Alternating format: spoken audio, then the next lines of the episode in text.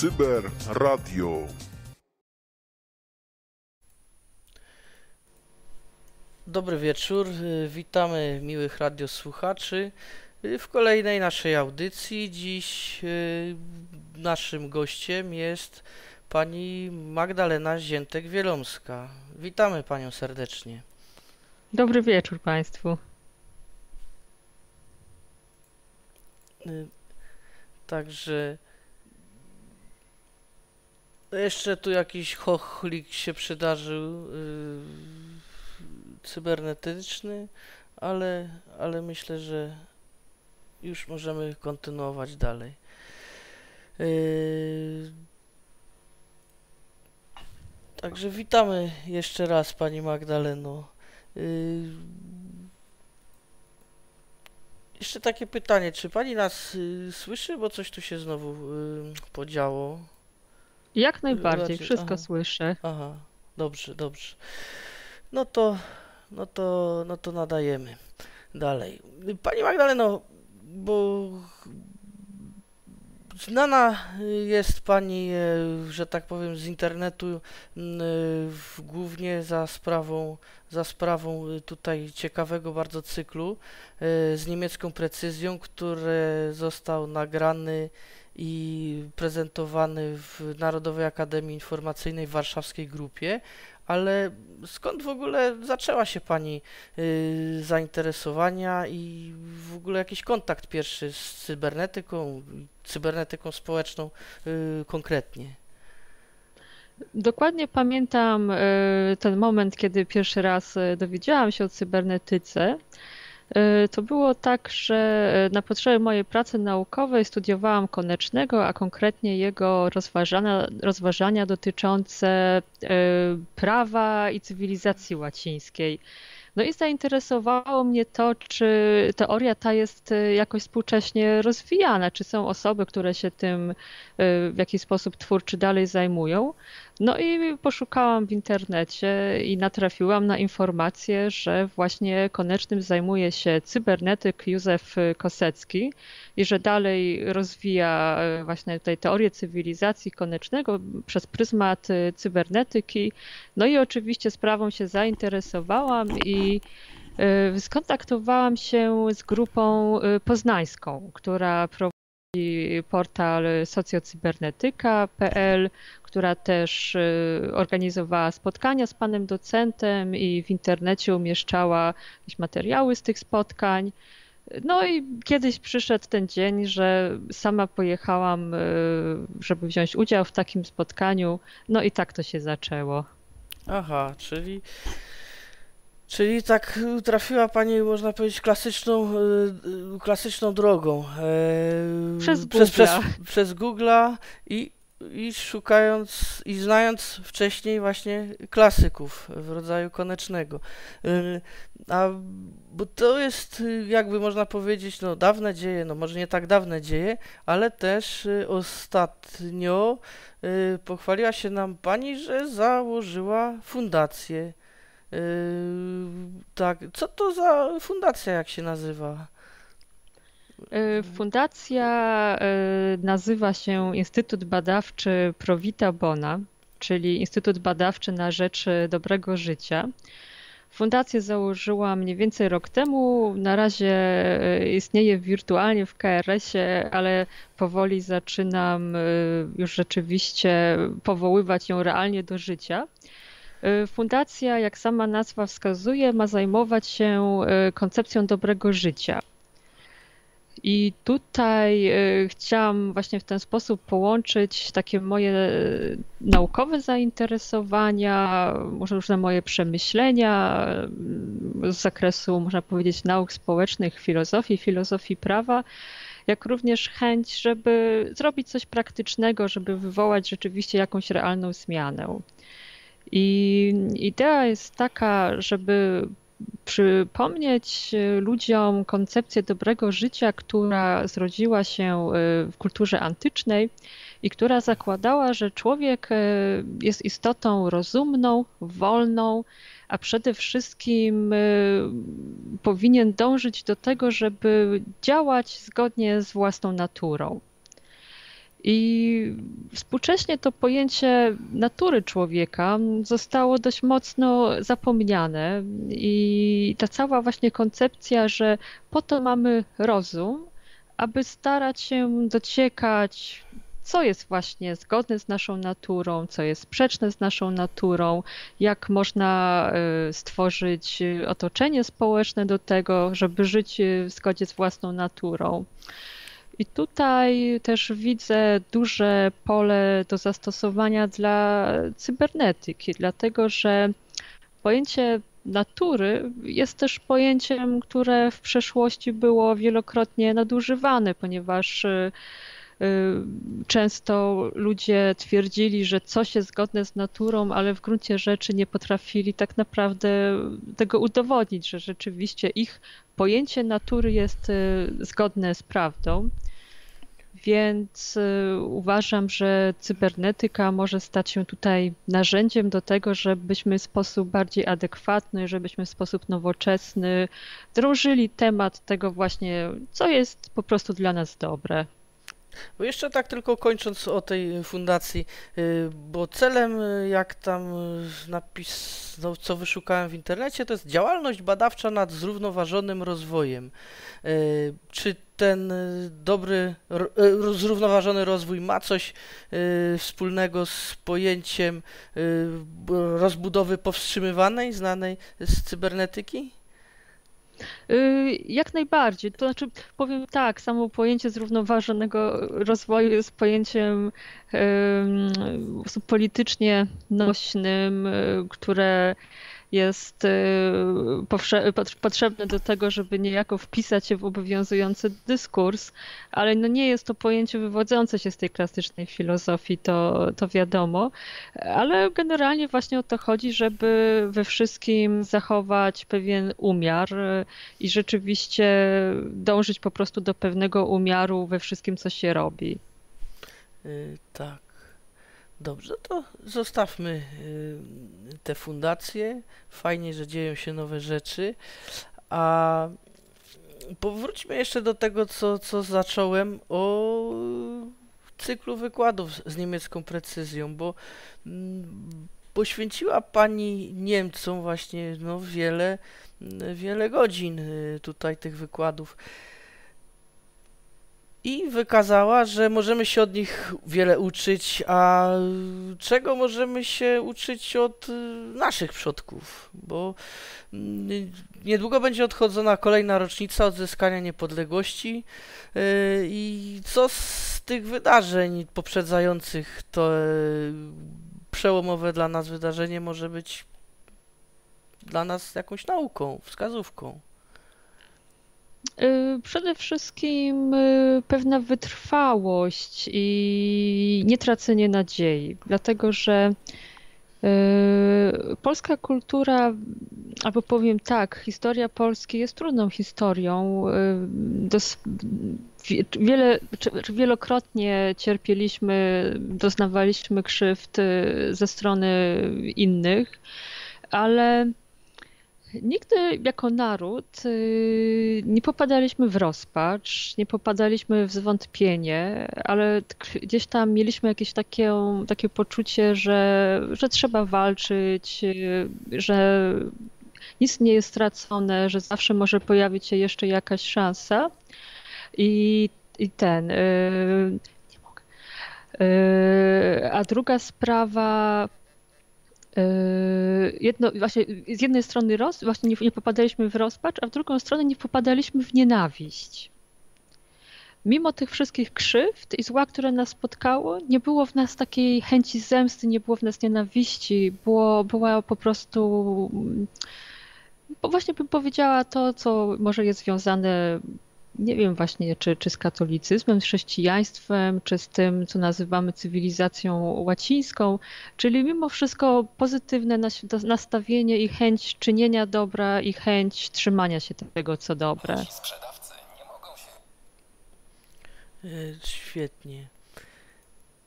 Bo no to właśnie ciekawe, co pani mówi, yy, bo tak jakby te wszystkie inne, mamy wrażenie też takie, że te wszystkie inne narody właśnie nie kierują się jakąś taką e, litościwością, tylko bezwzględnie, e, bezwzględnie egzekwują e, swoje jakby interesy, ale jak to można przełożyć na kontakty z Niemcami, bo to taka sprawa bieżąca. Czy Niemcy to mogą być naszym partnerem na przykład handlowym, czy konkurentem w biznesie?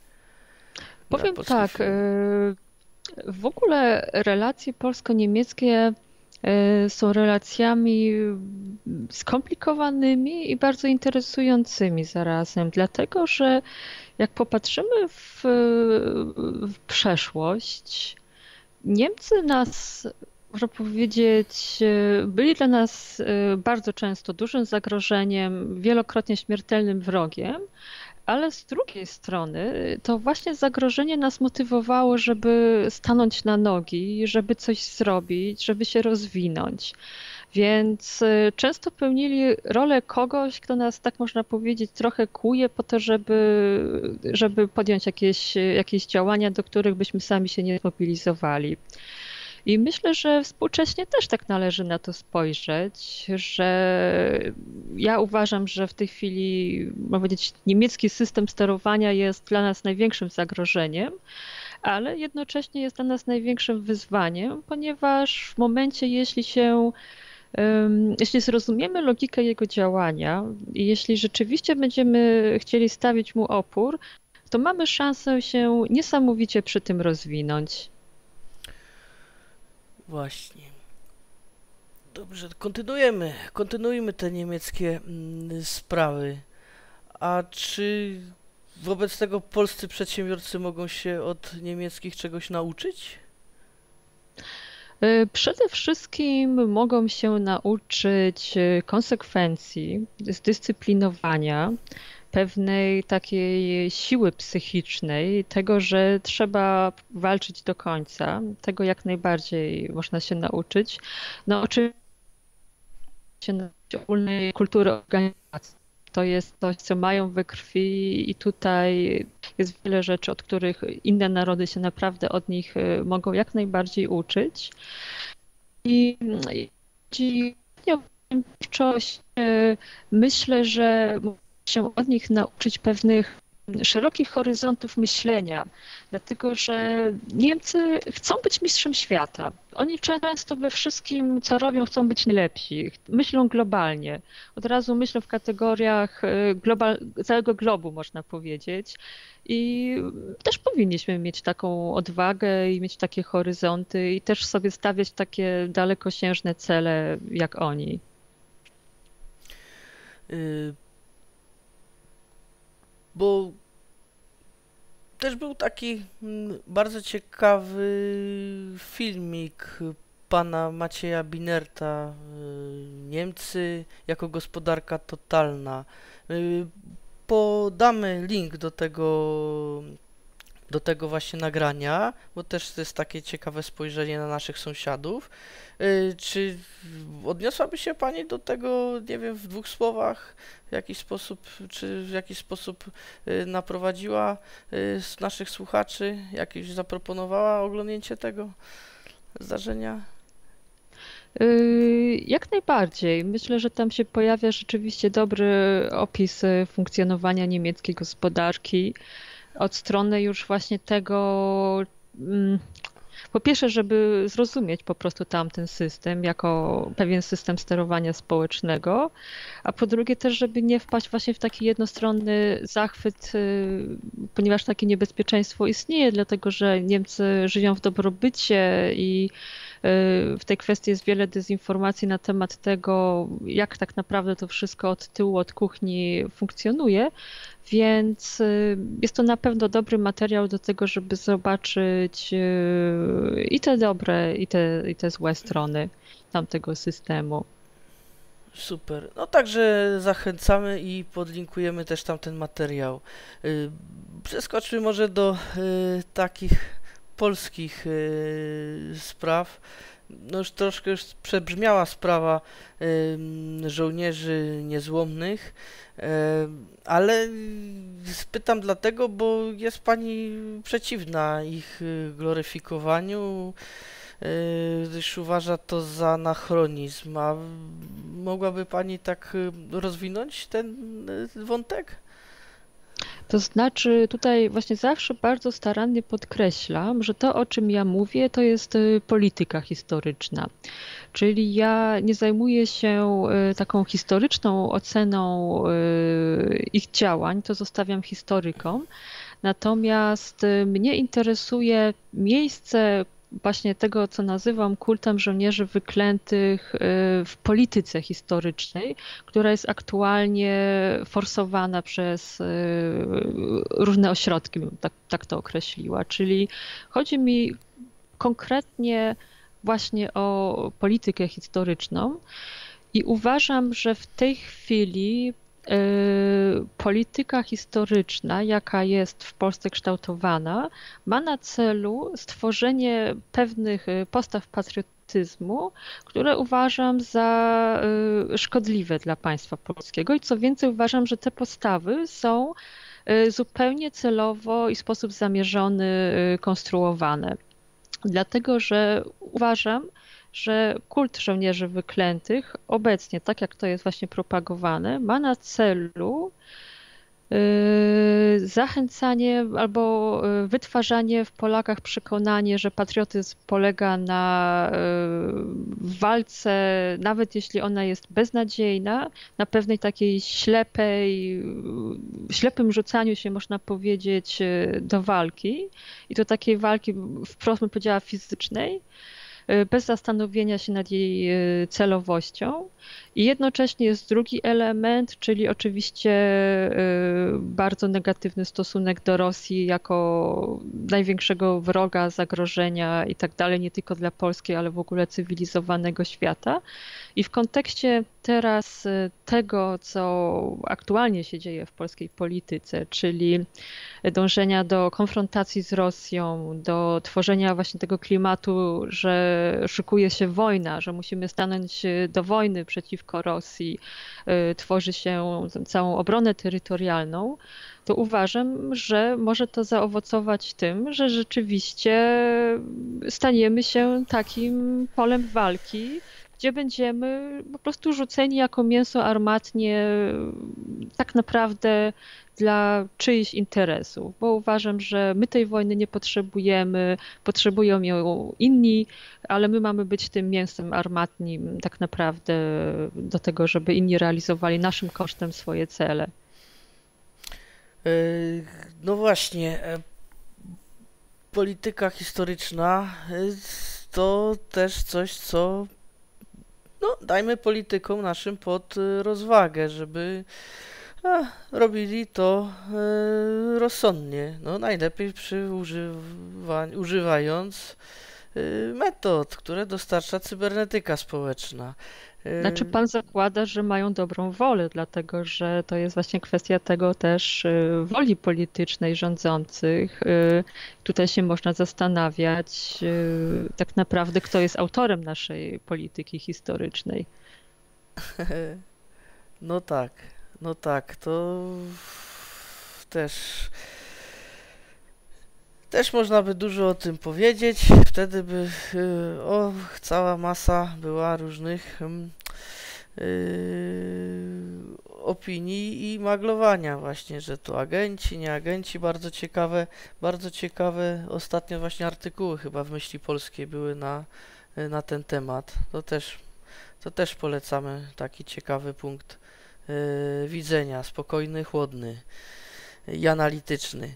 E, a właśnie, bo tak y, te analizując te wszystkie sprawy, e, też pani bada, bada, ostatnio też wiele czasu poświęca problemowi niemieckiego socjalizmu, kolektywizmu.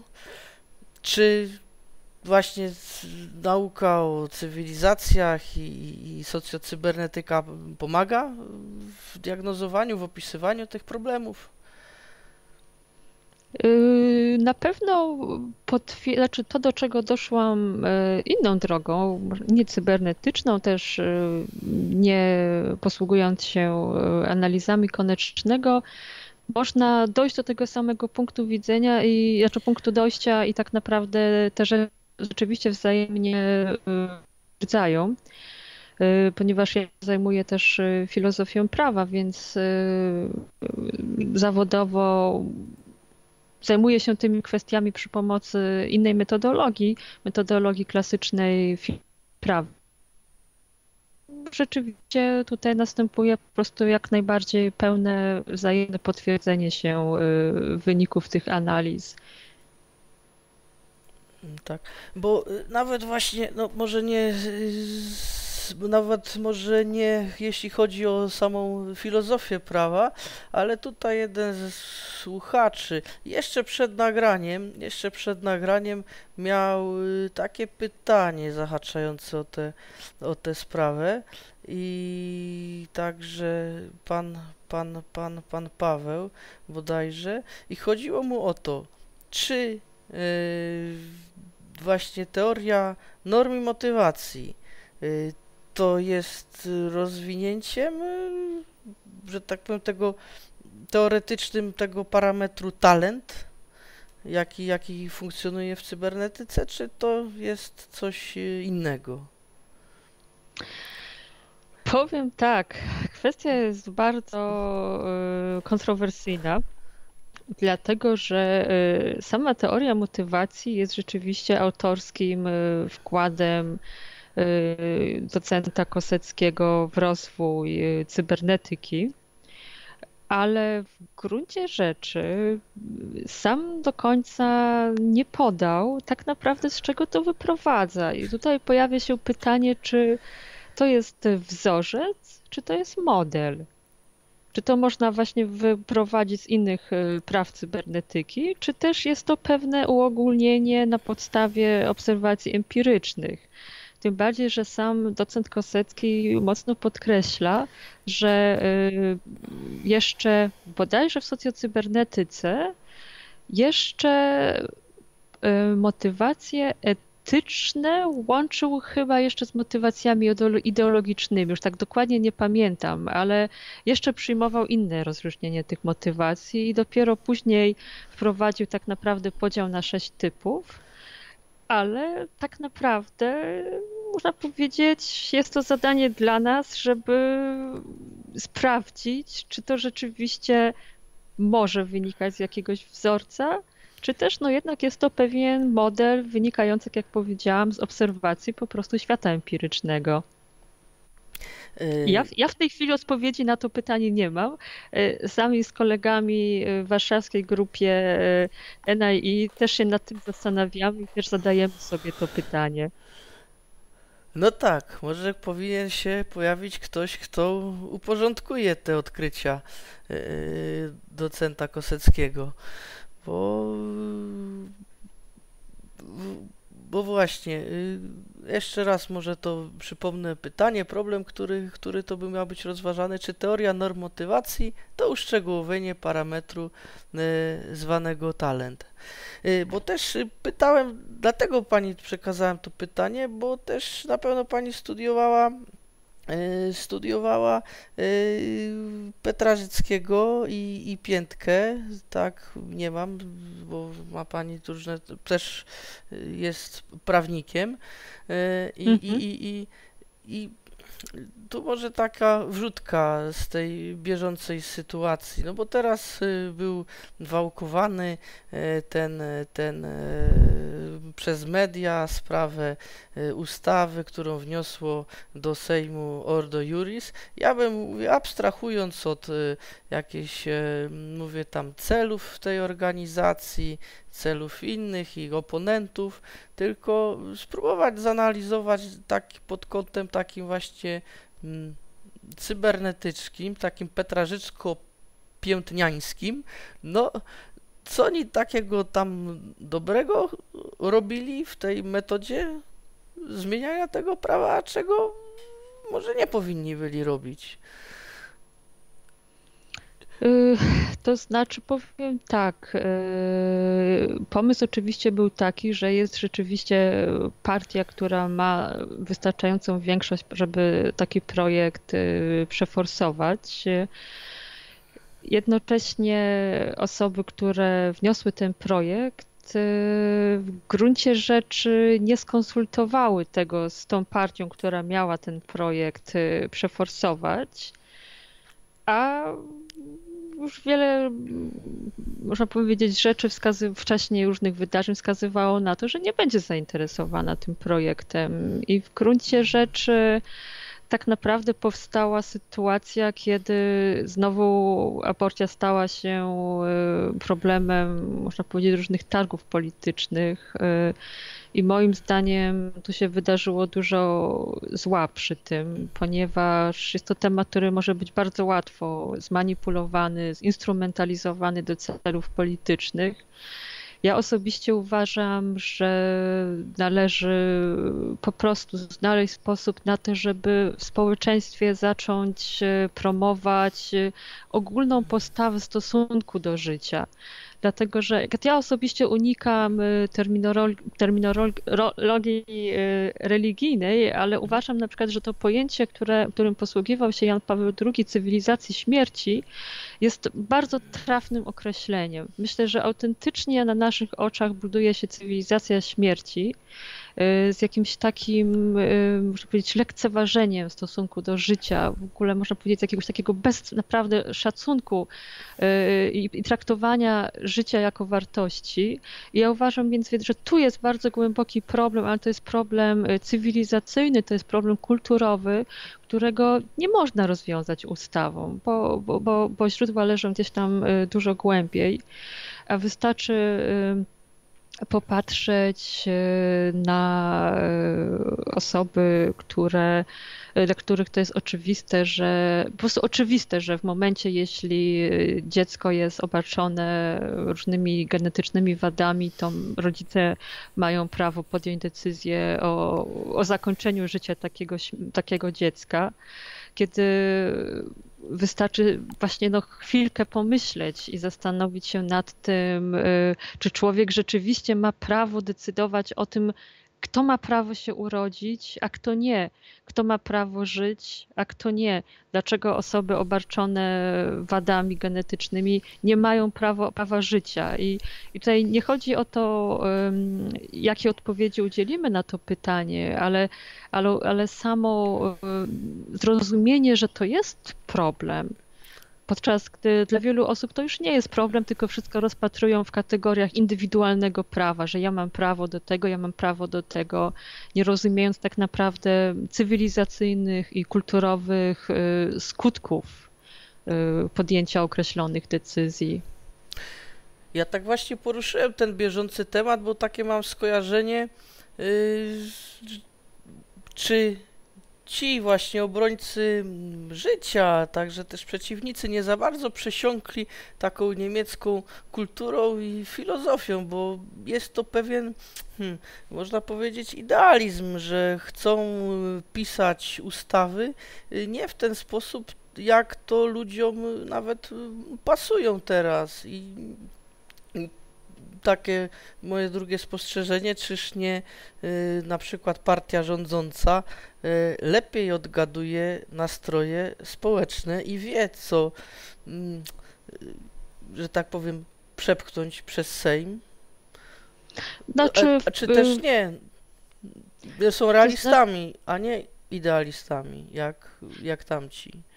Y, to znaczy, powiem tak, y, akuratnie partia rządząca y, już wielokrotnie wcześniej jasno, można powiedzieć, albo liderzy tej partii pokazywali swoje stanowisko w kwestii właśnie czy in vitro, czy kwestii aborcji i nigdy tak naprawdę nie udawali, że mają inne stanowisko w tej, w tej sprawie. To jest bardziej kwestia niskiej, niskiej świadomości albo pewnego błędnego wyobrażenia wyborców tej partii o tym, że ta partia de facto jest partią katolicką, bo nie jest partią katolicką.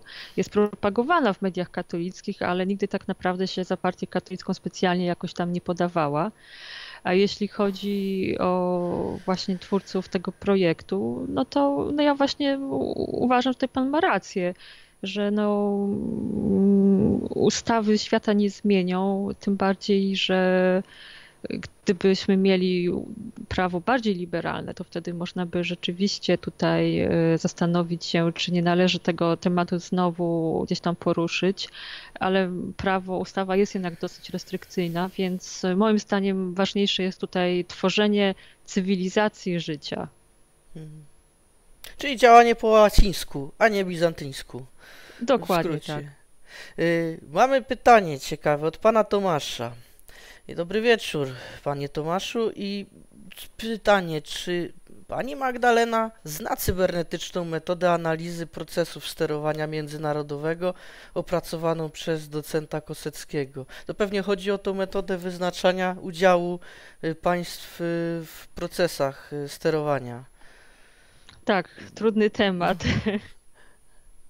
Yy, właśnie, yy, no nie wiem, czy to zadowoli tak yy, krótkie pytanie. No po, powiem tak, tak, wszyscy sobie zadajemy pytanie oczywiście o tę metodę i wszyscy się zastanawiamy, czy rzeczywiście stal czy jeszcze w tych czasach można w ten sposób liczyć? E, czy jednak e, te procesy, można powiedzieć, informacyjne, ekonomiczne nie przybrały już na tyle, można powiedzieć, e, tutaj większego znaczenia niż kwestia produkcji stali?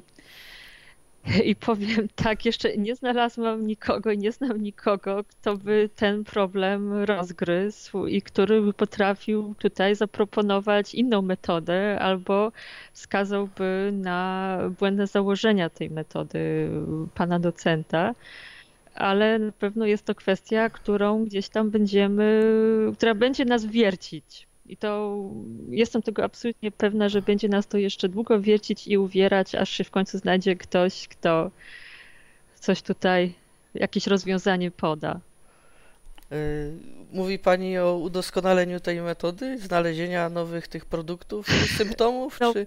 no, no w ogóle, że tak powiem, y, albo udowodnienie, że rzeczywiście kwestia produkcji stali jest y, nadal tą kwestią kluczową, prawda, dla mierzenia tutaj y, y, tego procentu udziału, prawda, w tych procesach sterowniczych globalnych, albo znalezienia właśnie jakiegoś innego miernika. Tak.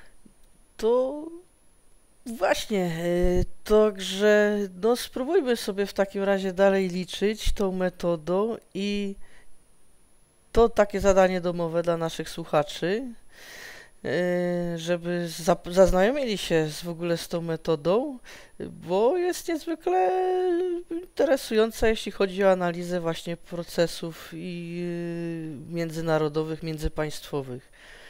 No i takie właśnie w związku z tym pytanie ciągle o tych Niemcach, bo jest taki mniej lub częściej lub rzadziej pojawia się temat zagrożenia niemieckiego i czy rzeczywiście jest się czegoś bać. E, a... To, Mm, to znaczy, ja tam akurat nie, nie mówię tego po to, żeby się bać, tylko właśnie, żeby lepiej rozumieć e, świat jako właśnie pewien globalny system sterowniczy, po to, żeby móc e, adekwatniej reagować na różne rzeczy.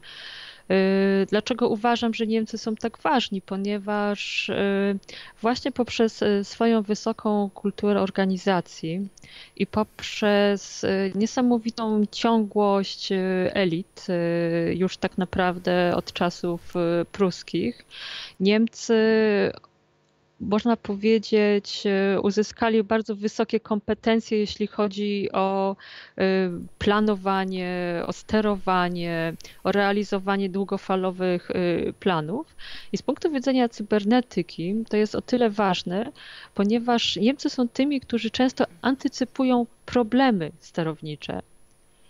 Tak jak e, mówiłam z jednym, w jednym ze swoich wykładów, e, już w 1800 e, bodajże 70 którymś roku Gustav Schmoller pisał o tym, że XX wiek będzie zdominowany przez walkę albo konkurencję między dużymi przestrzeniami gospodarczymi. Tam konkretnie pisał o Stanach Zjednoczonych, o Rosji, też o Chinach między innymi.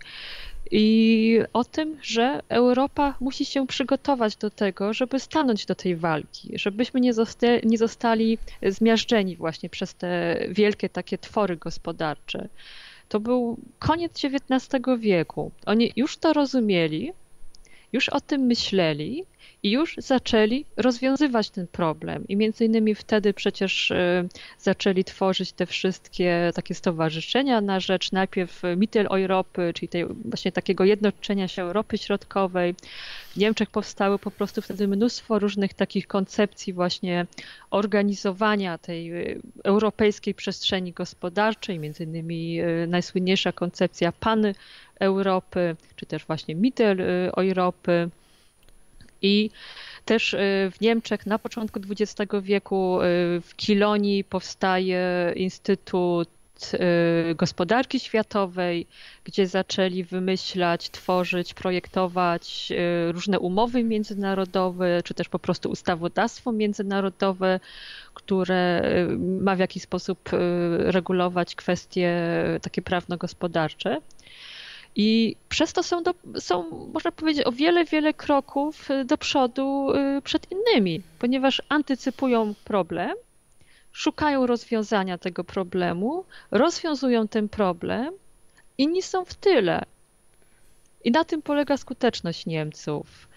I jeśli się więc chce zrozumieć wiele rzeczy, które zachodzą w rzeczywistości, to trzeba sięgnąć do Niemiec, dlatego że istnieje duże prawdopodobieństwo, że aktualne rozwiązania to są rozwiązania, które tam zostały wymyślone, bo oni problem rozpoznali, oni zastanowili się, zaproponowali rozwiązanie, rozwiązanie się przyjęło, więc jeśli chcemy pewne rzeczy rozumieć, to po prostu musimy tam zajrzeć. Więc y, moim celem właśnie było pokazanie, że jeśli chcemy być autentycznie y, suwerenni, autentycznie chcemy w sposób y, aktywny kształtować rzeczywistość, no to musimy, można powiedzieć, nauczyć się od nich tej umiejętności antycypowania pewnych zjawisk, antycypowania pewnych procesów, antycypowania pojawienia się określonych problemów i tak, żeby właśnie umieć e, przemyśleć sobie, jakie, jakie są możliwe rozwiązania i zastanowić się, które rozwiązanie jest korzystne i podjąć działania na rzecz tego, żeby takie rozwiązanie zacząć wcierać w życie. Yy, czyli czy mógłbym w takim razie to podsumować, yy, tę pani wypowiedź? W następujący sposób. Niemcy, nie wiem czy zdają sobie sprawę, czy sobie z tego nie zdają, działają w sposób cybernetyczny. Według ich y, działania są y, jakby stuprocentowo zgodne z tą klasyfikacją Mazura, więc najpierw robią rozpoznanie, y, a potem działają. Szczególności to, co pani powiedziała, wyznaczają cele, jak mówił Mazur, optymalizacja, yy, znajdują najlepsze rozwiązanie, czyli, yy, przepraszam, pierwsze to była postulacja, optymalizacja, czyli wyszukiwanie najlepszego rozwiązania, no i podejmują odpowiednie decyzje.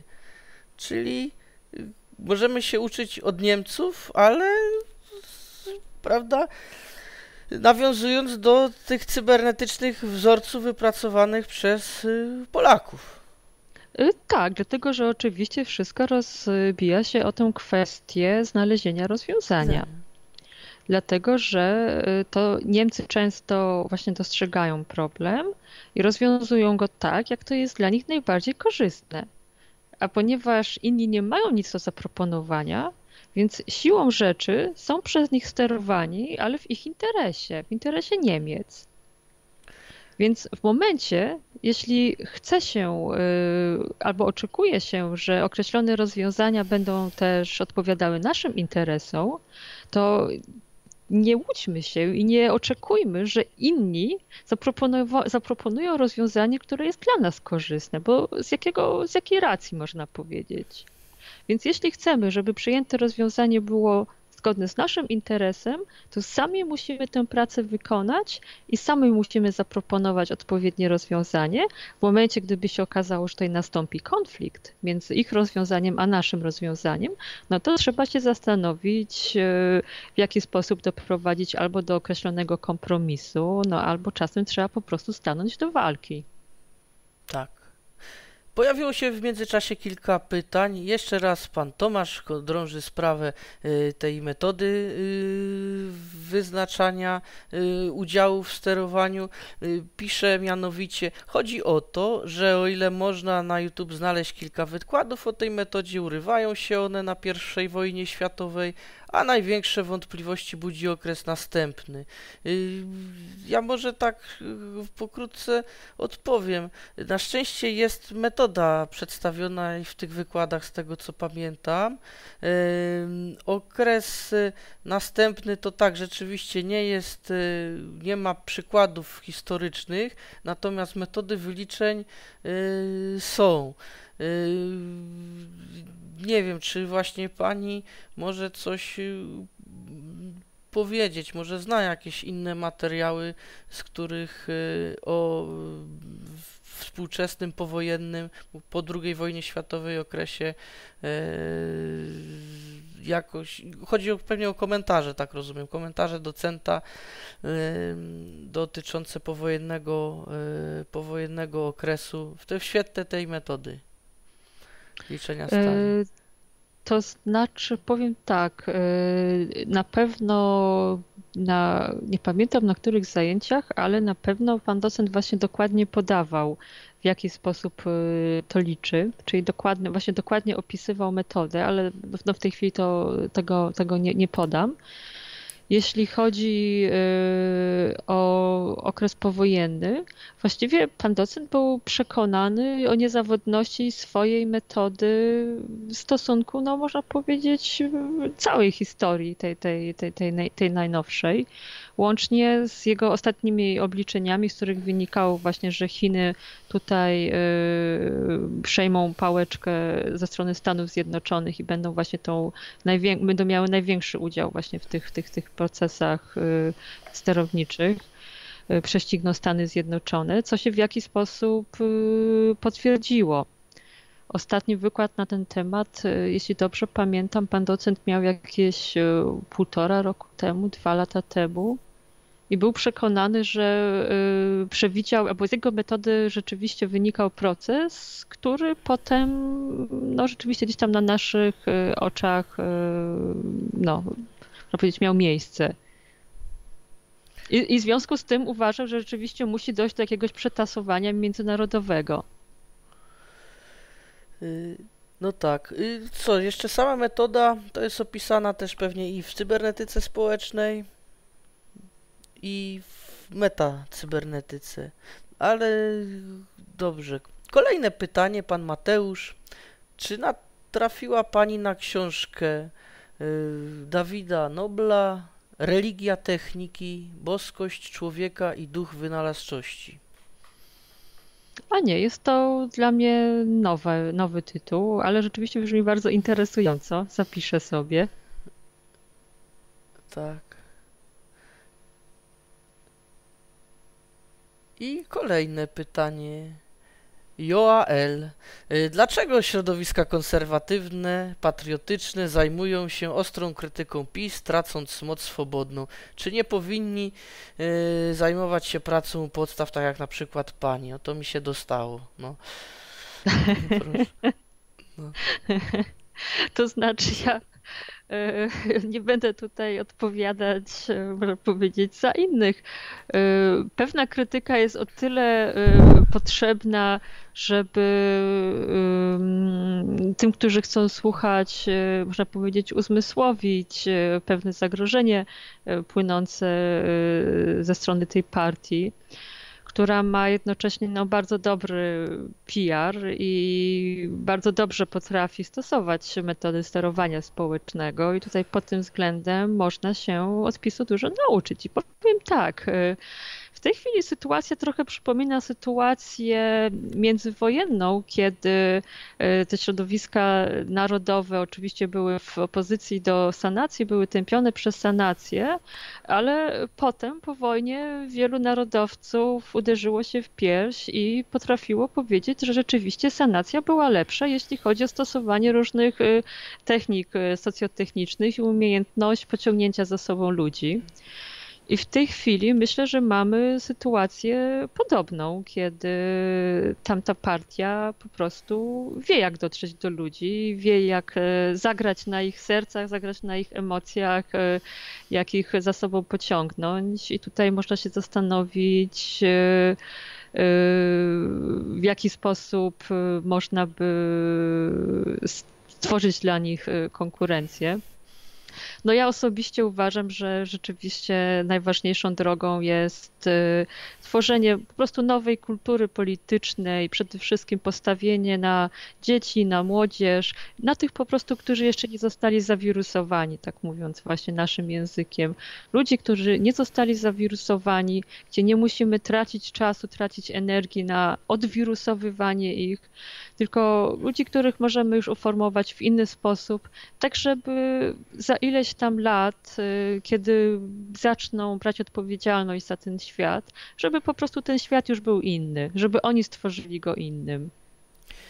Y, no właśnie, chyba próbuje Pani też to robić między innymi rozpoczynając nowy cykl wykładów y, transmitowanych przez Narodową Akademię Informacyjną, tę warszawską grupę. Jak proszę coś opowiedzieć, skąd ten pomysł na, na, na propagowanie y, nacjokratyzmu? I co to takiego jest ten nacjokratyzm? Bo nie, pewnie nie wszyscy wiedzą tutaj. Y, nacjokratyzm jest y, ideologią w znaczeniu socjocybernetycznym, rozwiniętą przez Józefa Kosyckiego w jego przedostatniej książce pod tytułem Naukowe podstawy nacjokratyzmu. Niestety pan docent nie zdążył propagować tej książki, ponieważ y, właśnie kiedy y, nawet pamiętam, kiedy właśnie organizowaliśmy w Warszawie takie, można powiedzieć, taką prezentację jego książki, wtedy tak naprawdę gdzieś zaczęły się ujawniać jego problemy ze zdrowiem, no i niestety już y, sam nie mógł na tym polu dużo zdziałać.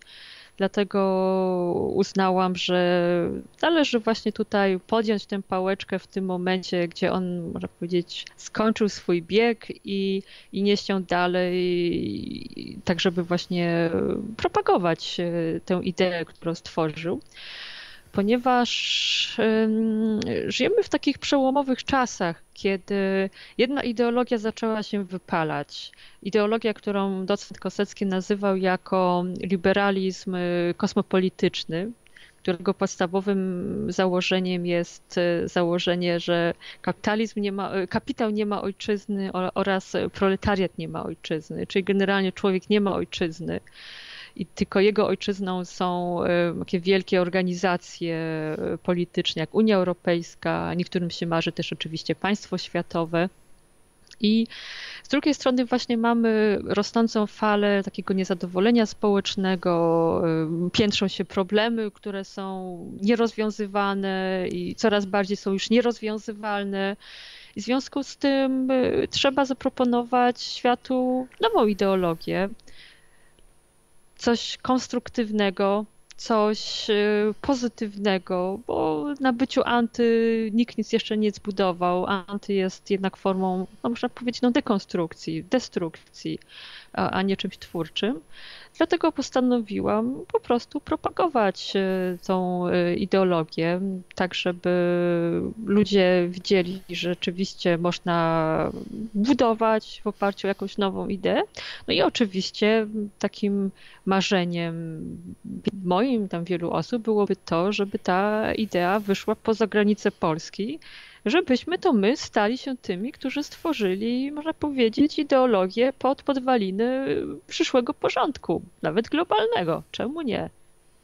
No właśnie, byłoby to dobre nawiązanie do naszych świetnych y, tradycji z czasów y, chociażby Jagieły, kiedy to nasza ideologia do i doktryna została skutecznie przeforsowana w tej części przynajmniej Europy. No ale to był wtedy to duży sukces i na taką miarę to, jeśli by się udało nacjokratyzmem zarazić sąsiadów, choćby połowę, to byłoby to dobre.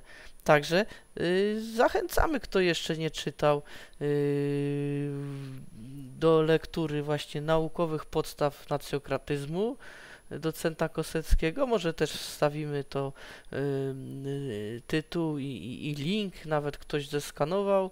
Też tę książkę chyba jest dostępna w tym w, w, na internecie, ale to i kupić można w obiegu. Może będzie jeszcze jakieś wznowienie albo nie? Jest, jest, jest, jest, jest w przygotowaniu. Także... O, widzicie. O, także świetna wiadomość. Także miło nam, że nasze medium jest jednym z pierwszych, które, które, które głosi taką fajną informację. Czyli niedługo można się spodziewać książkowego wydania naukowych podstaw nacjokratyzmu. Tak, obydwie książki Józefa. są właśnie teraz, Aha. można powiedzieć, szykują się do druku. O, tak to tak, nazwę. Świetnie.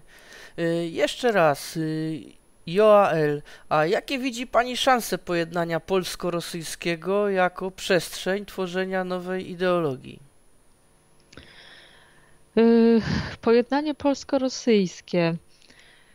Powiem tak. Yy, yy, wszystko zależy od tego, co, co rozumiemy przez pojednanie polsko-rosyjskie.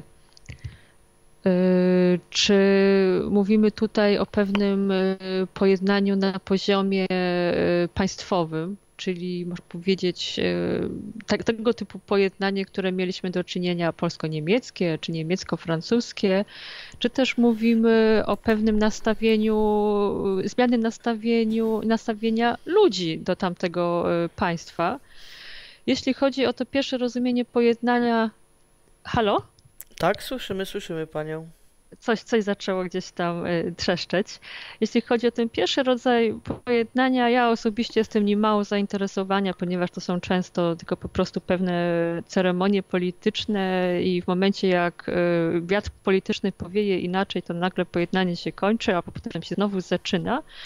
Mnie by bardziej interesowało właśnie zmiana nastawienia y, Polaków do Rosjan w kontekście tego, że mm, ta nasza wrogość do Rosjan paradoksalnie powoduje to, że tracimy tak naprawdę zainteresowanie tamtym terenem. Że tracimy także y, zainteresowanie własną y, przeszłością na tych terenach, że tak naprawdę też nie interesujemy się tym, y, jakie mieliśmy realnie w przeszłości możliwości wpływania na kształtowanie się kultury tamtych terenów.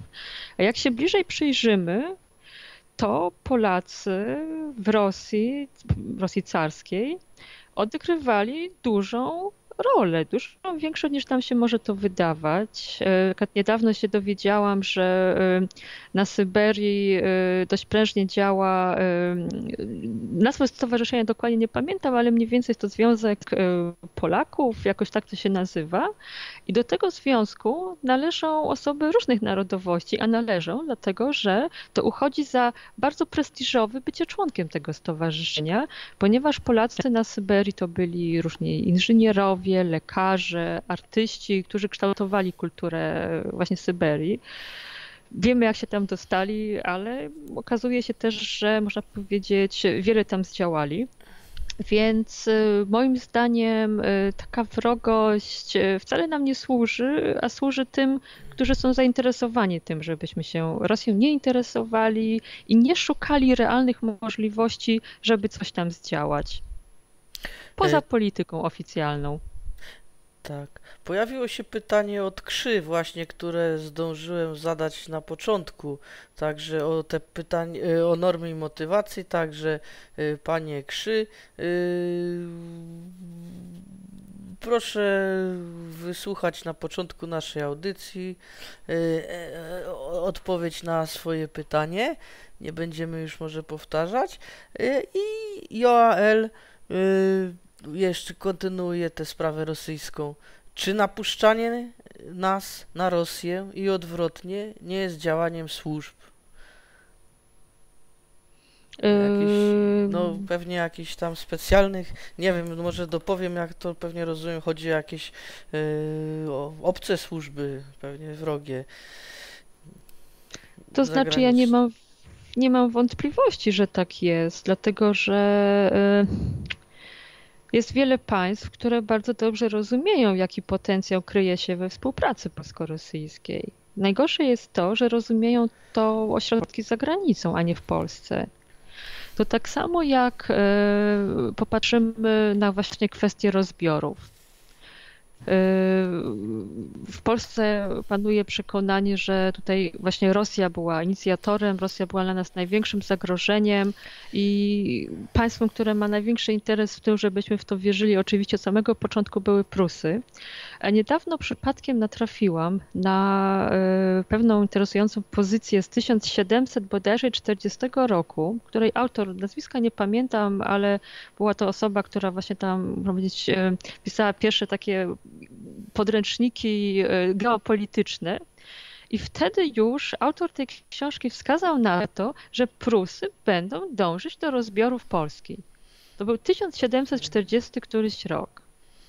Czyli można powiedzieć, za granicą rozumiano pewne rzeczy, których nie rozumiano nad Wisłą. I w związku z tym to uważam właśnie za wyjątkowo tragiczne, że to nasze takie y, zaślepienie i zacietrzewienie powoduje, że nie docierają do nas y, rzeczy, które gdzie indziej są po prostu oczywiste, gdzie one bardzo często wynikają najzwyczajniej w świecie y, z mapy.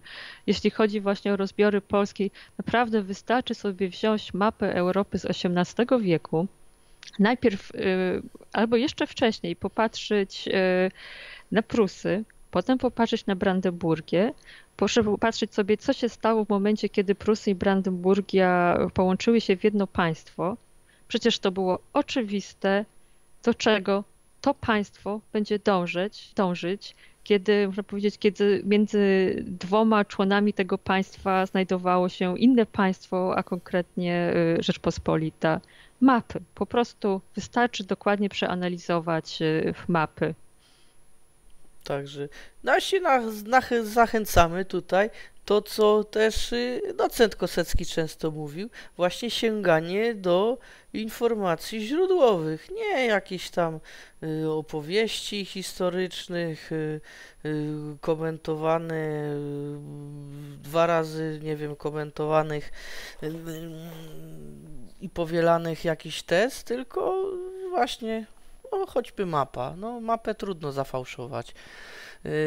I tu, ponieważ poruszyła Pani te sprawy tej historii XVII wieku, rozbiorów, bo też nagrywała Pani z Panem yy, Engelgardem cykl wykładów o plamianie historii Polski bodajże i Pan Tomasz pyta się, czy będzie dalszy ciąg tego cyklu.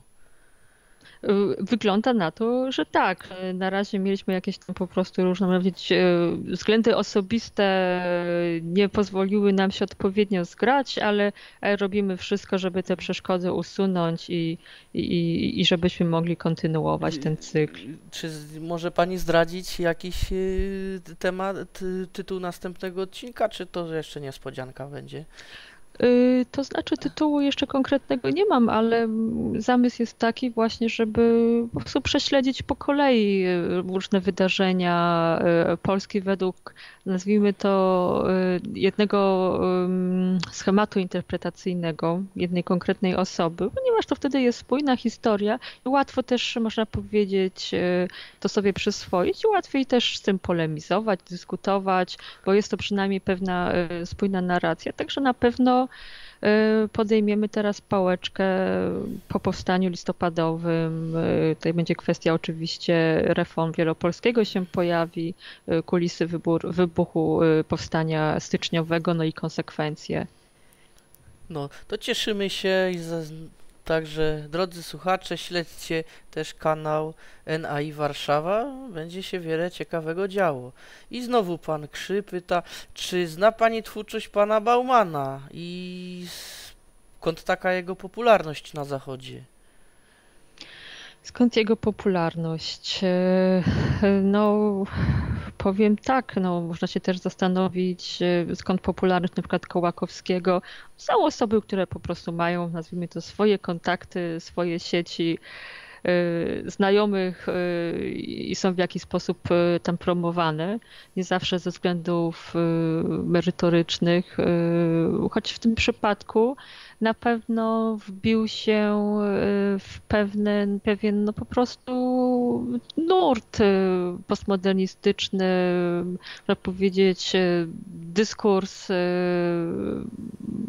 w epoce, kiedy już tak naprawdę nie posługujemy się koncepcją obiektywnej prawdy i wszystko sprowadzamy do kwestii pewnych konwencji, zwyczajów, przekonań, tego co tak naprawdę subiektywne Yy, no, nie, nie, wiem, co tutaj w kilku zdaniach można na ten temat, na jego temat powiedzieć, no bo to jest jednak e, autor, który wiele napisał i zajmował się bardzo różnymi kwestiami. Ja powiem tak, może powiem, jaki jest mój stosunek do Baumana.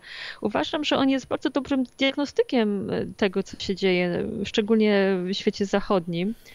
Y, bardzo dobrze opisuje ten współczesny właśnie, tę, taką płynną rzeczywistość, płynną ponowoczesność. Y, bardzo dobrze to opisuje. Nie zgadzam się z jego, można powiedzieć, ontologicznymi założeniami, czyli właśnie z odrzuceniem tej koncepcji obiektywnej prawdy. Więc tutaj widzę duże pole do dyskusji, ale na pewno warto go czytać po to, żeby lepiej zdiagnozować otaczającą nas rzeczywistość. Także, no, także jeszcze jedna cenna wskazówka dla tych, którzy są, yy, poszukują prawdy. Yy, czytać nawet tych, których się uważa za wrogów, yy, bo od wroga też można się czegoś nauczyć. Ja już, znaczy ja, ja powiem tak, tak w nauce w ogóle nie ma pojęcia wroga. W nauce jest właśnie pojęcie, można powiedzieć, e, przeciwnika, w tym, w tym sensie osoba, która ma inne argumenty, która e, e, za czymś innym optuje, coś innego, można powiedzieć, prezentuje jako lepsze wytłumaczenie rzeczywistości. I moim zdaniem y, trzeba znać te inne koncepcje po to, żeby umieć y, z nimi dyskutować, bo często jest tak, że człowiek jest przekonany, że wie lepiej i wie, że to wszystko jest nie tak, ale potem jak przychodzi co do czego i musi sformułować swój zarzut, musi skonkretyzować swój zarzut, to okazuje się, że to nie jest takie proste. To się okazuje, że wtedy trzeba wiele kwestii przemyśleć na nowo, sobie w głowie poukładać, żeby rzeczywiście sformułować jakiś trafny, adekwatny y, zarzut.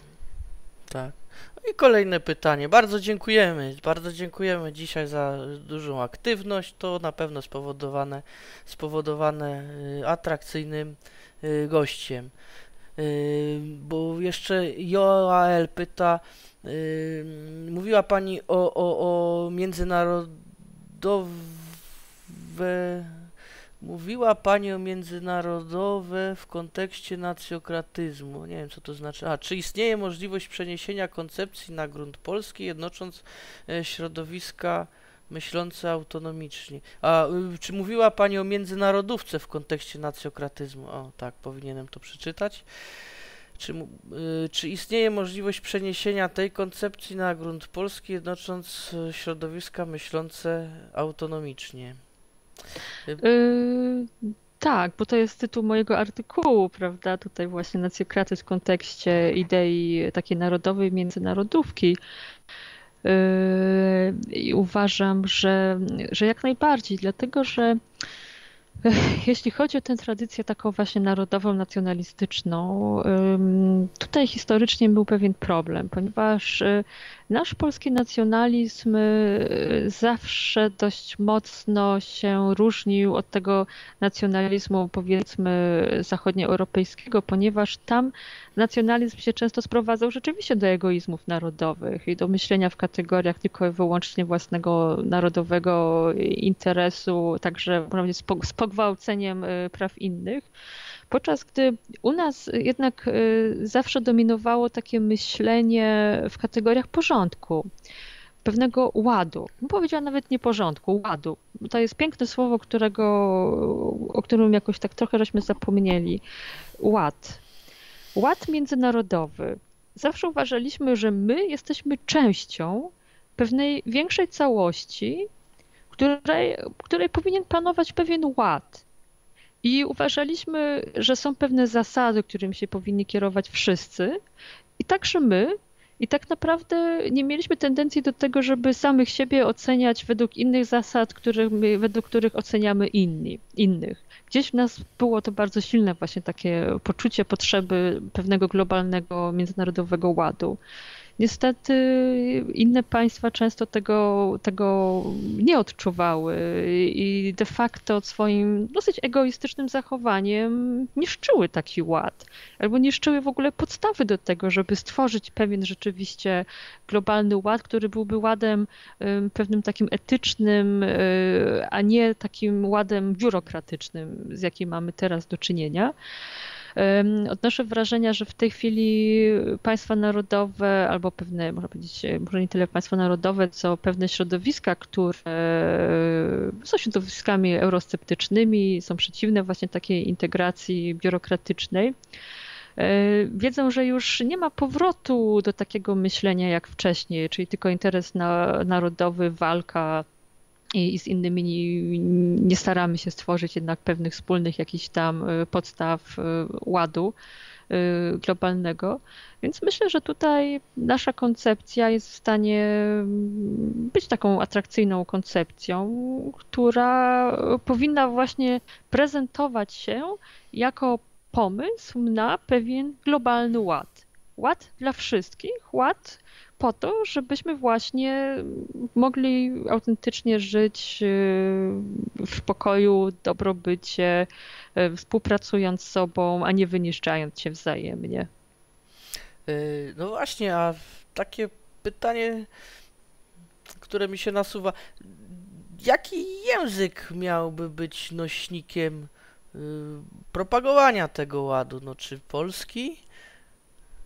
Docent namawiał do tego, żeby nie tłumaczyć jego, y, do, nie tłumaczyć jego dzieł, y, bo polski jest bardziej diagnostycznym od innych języków, a jest to też sposób y, panowania, narzucanie innym swojego języka. Mm, czy da się to propagować, no nie wiem, w przekładzie angielskim czy niemieckim może?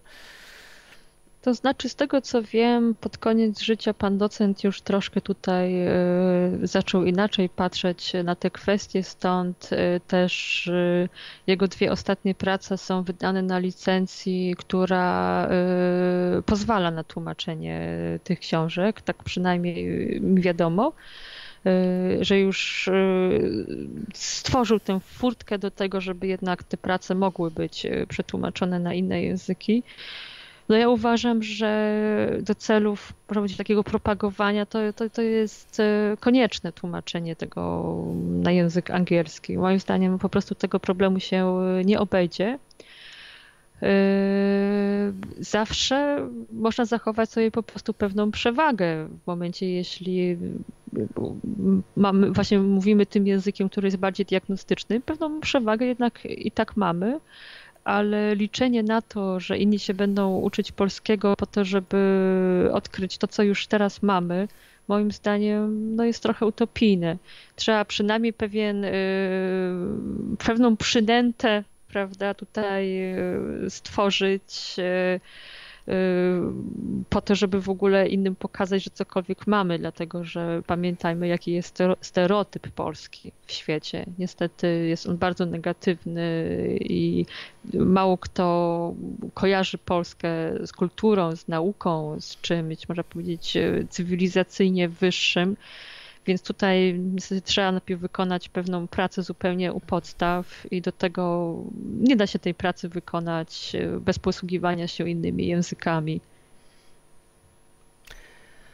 Tak, czyli no mimo wszystko yy, jeszcze, jeszcze uczmy się innych języków, bo nie zanosi się na to, że wszyscy będą po polsku mówić. Yy, dobrze, to dziękujemy yy, słuchaczom już za pytania, bo widzę nie pojawiają się kolejne. Robi się późno. Yy, niezwykle ciekawa rozmowa dobiega końca. Yy, dziękujemy Pani bardzo, że podjęła Pani no, trud i poświęciła czas tutaj nam i słuchaczom, żeby poopowiadać trochę o sobie i o swoich zainteresowaniach i obszarach działalności. Także dziękujemy. Dziękujemy serdecznie. Czy jeszcze chce Pani jakieś ostatnie y, słowa powiedzieć? Coś co, coś, co Pani uważa za istotnego, a nie po, a pominęliśmy do tej pory?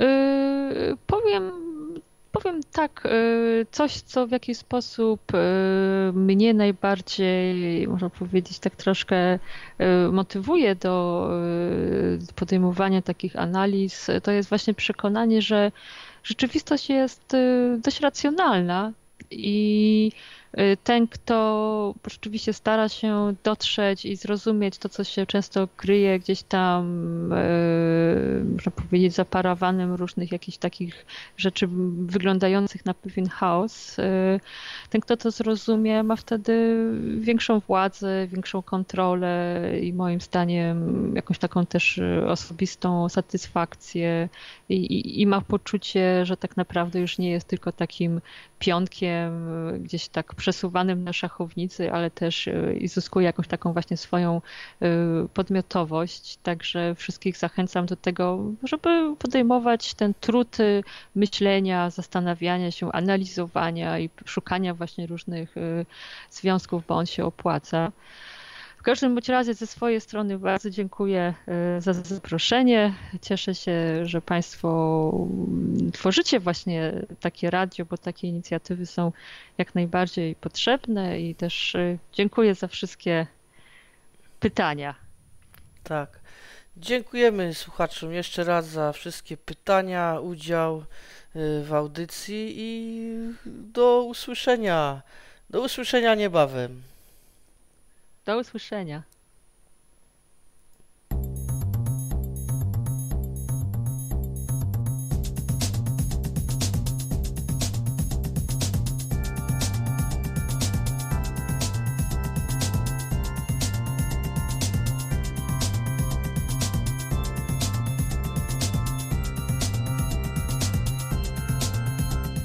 Cyber Radio.